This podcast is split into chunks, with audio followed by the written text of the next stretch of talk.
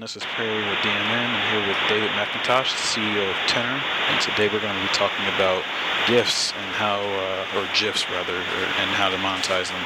Uh, I guess we can start off, David. Can you just tell me what do you guys do? You go by GIF or GIF over there? Well, I actually joke that I'm going to pioneer a third way of pronouncing it, which is GIF.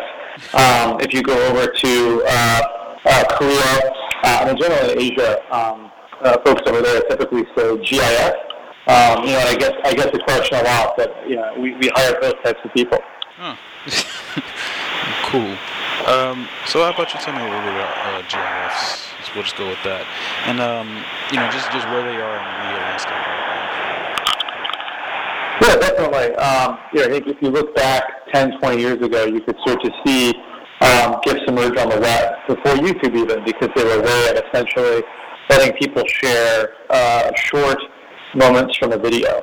Um, but they've really exploded on mobile because they've gone from being kind of a cheap uh, uh, video container to being a portable video format that you can use to communicate thoughts, feelings, and emotions.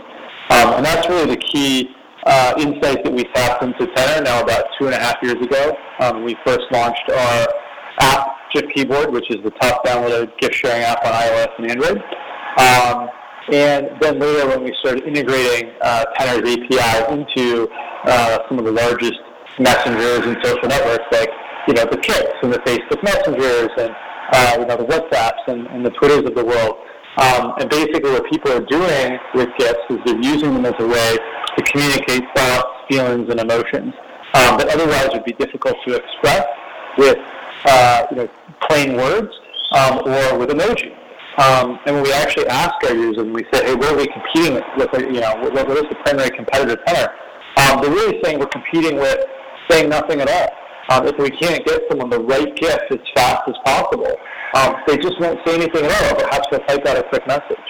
Um, and you think about it, you know, waiting in line at Starbucks for coffee, and someone sends you a message. If you can't type out a response really quickly, uh, your coffee is ready. Your phone goes back in your pocket, and you pick up the coffee. And so um, what we're finding is that GIFs are an amazing way to help people better communicate tone and add tone to the conversation, hence the name of the company Tenor. You can set the, the, the tone of the conversation. Um, but we're also finding that uh, it's extraordinarily important to be able to deliver someone the right GIF as fast as possible um, because that's ultimately what helps them uh, express their thoughts and feelings better, and that's kind of the core, the core reason hundreds of millions of people around the world are now using Tenor. Gotcha. So, um, I mean, I know we, I know DMN we've wrote a bit about, um, excuse me, written a bit about uh, emojis and things like that. Can you just tell me what is the um, the marketers' uh, interest in GIFs as a format? Absolutely. First off, we don't see any value in the GIF itself. If you think about it, a GIF is just two or three seconds. Um, it's not like you can do a, a 15 second pre-roll against a two to three second GIF. The way that GIFs are going to be monetized is radically different than the way that video has been monetized on the web with pre-rolls, mid-rolls, post-rolls. Um, the value in the GIF is around the emotional intent, around people searching to express an emotion. And so when we think about Tenor's business, um, we aren't a GIF company. We're really an emotional expression company. We help people communicate thoughts and feelings and emotions trapped inside the back of their head. And it happens to be today that we take a search term for happy or smile and we map it to a GIF, but we can theoretically map it to any visual object that helps you express thoughts and feelings uh, in a more efficient and precise way. And of the 200 million plus daily search requests that Tenor sees, 90% are emotion-based. So about two-thirds are raw emotions. Think, think people searching for smoke or happy or sad. Uh, but then another third of those 90% are those things mixed with an interest. So perhaps it's someone searching for a Lego Batman smile, Lego Batman wave, or Harry Potter happy, Harry Potter sad. In fact, uh, we talked to a group of USC sorority sisters about a year and a half ago where they're all using Tenor inside the sorority, and they told us that when they talk with their sisters, they're only communicated in Harry Potter GIFs. But when they talk with their parents using Tenor, they're using totally different GIFs. And so what we're seeing is that people are starting to form these micro languages around their interests. And so the opportunity for marketers is twofold. One is marketers have never been able to reach someone at a particular point of emotion. So marketers can reach someone when they're in love. They can reach someone when they're experiencing hunger. They can reach someone when they're smiling. Um, marketers haven't been able to do that before, and yet 200 million times a day, that's what people are doing on Tenor. They're giving us their deepest thoughts, feelings, and emotions. And they're looking for, second, a piece of content that can represent those emotions. And so if you think about it, no one goes on the web and right-clicks on a banner ad, you know, screen caps the banner ad and then puts that into an email to a friend. Just doesn't happen. No one sends an ad to somebody else on the web. So that's what's happening 200 million times plus per day on Tenor. Someone's going and searching for an object that they can send to a friend. And what we've seen working with all the major movie studios and TV companies is that we can drive hundreds of millions of views the content that promotes their film. So take Lego Batman, for example. We drove hundreds of millions of views, tens of millions of shares to the content directly coming from the trailer of their film. Which you can think of as essentially an ad that one person sends to another. So you can think about all these hundreds of millions of Tenor users as essentially brand ambassadors. So they're taking a moment from a brand and they're putting it in the most intimate, most personal communication channel they have with their family and friends, which is mobile messaging. So to sum it up, the opportunity for brands isn't just to get, the GIF is just the vehicle. The opportunity is to reach someone at a particular emotion time, whether it's Tiffany's and Lexus, and they want to reach you when you're expressing love, or it's Chipotle and Taco Bell, they want to reach you when you're searching for hungry, or perhaps you're even searching for taco pizza.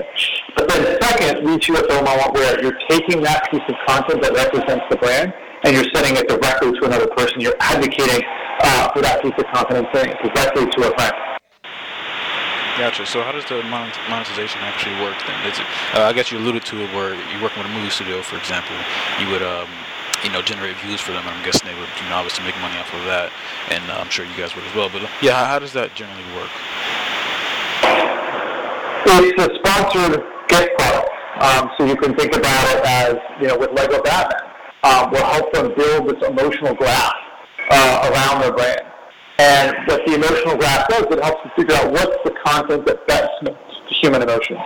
Um, and Tenor has already assembled an enormous emotional graph. What we do is we figure out for any given emotional term what kind of content should match to that particular emotion. But then we can build local emotional graphs. So for example, with Domino's, uh, not only is hungry and pizza part of their graph, uh, but there's things like flirty, for example, where as part of the ad campaign, we wanted to have this flirty emotion associated with it. This came directly from their TV ad, so then we're able to associate moments from that TV ad to that particular emotion flirty.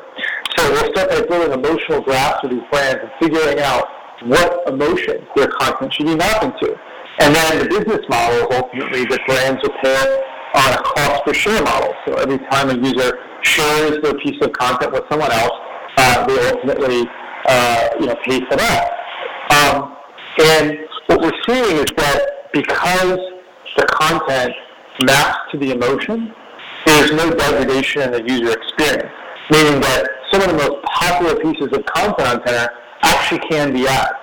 And that's, that's the beauty of it, that it's so native. If you build content around emotion, uh, you can ultimately get users to send that piece of content to their friends like they would send anything else. And that leads me to uh, the Tenor Insights announcement. One of the big pain points that brands have when uh, working with uh, Tenor is they don't yet understand what the emotional graph is around their brand, what all the volume is.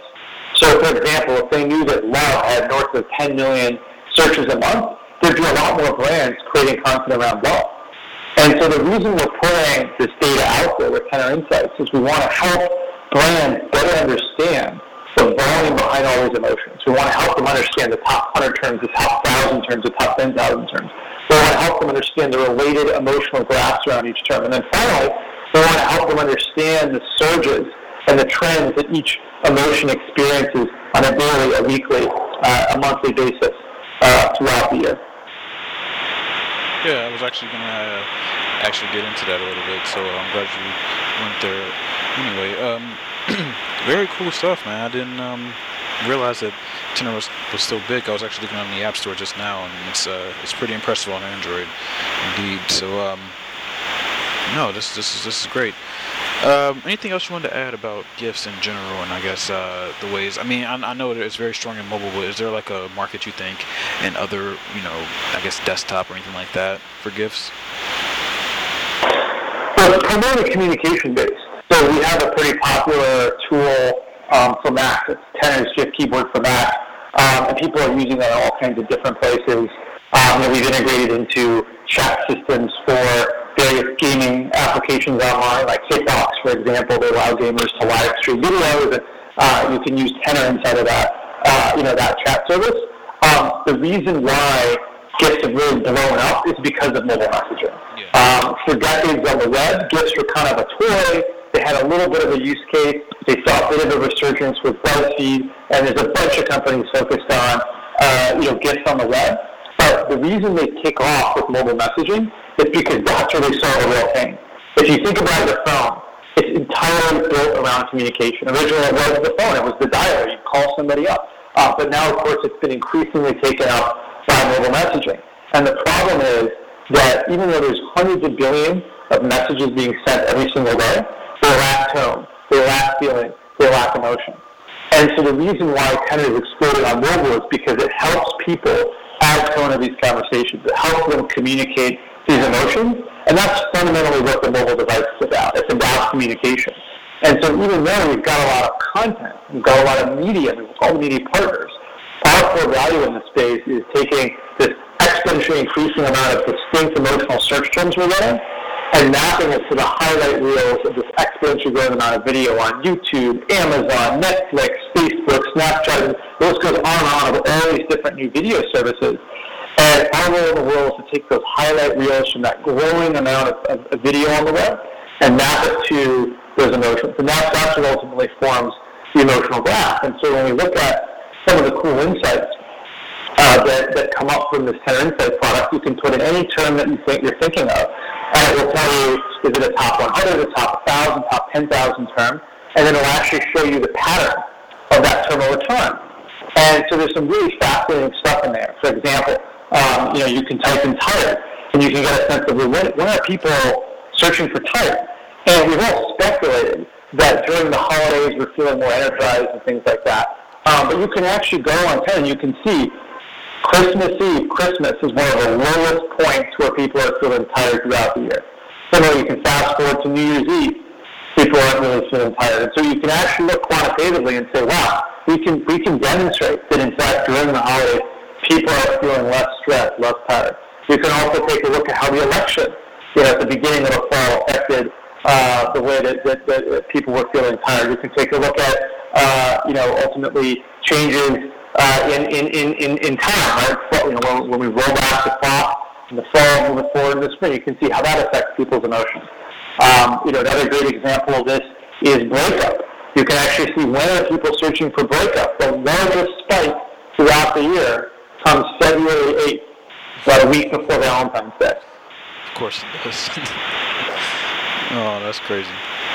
Um, Cool, man. That's that's a very dope uh, application. I think I might have checked that keyboard out because I've been using um, uh, Google Allo and they have a thing that serves GIFs in there, like a, a chatbot, and uh, it's pretty cool. But I can you can only use it in Google Allo. So um, yeah, no, I think I think this is dope, man. I'm glad you took the time to talk to us about it, and uh, hope to see uh, this, this this GIF thing take off a little bit more. I think we're kind of a bit early uh, as far as you know really doing things with our mobile. So yeah, you guys definitely got in there at a good time.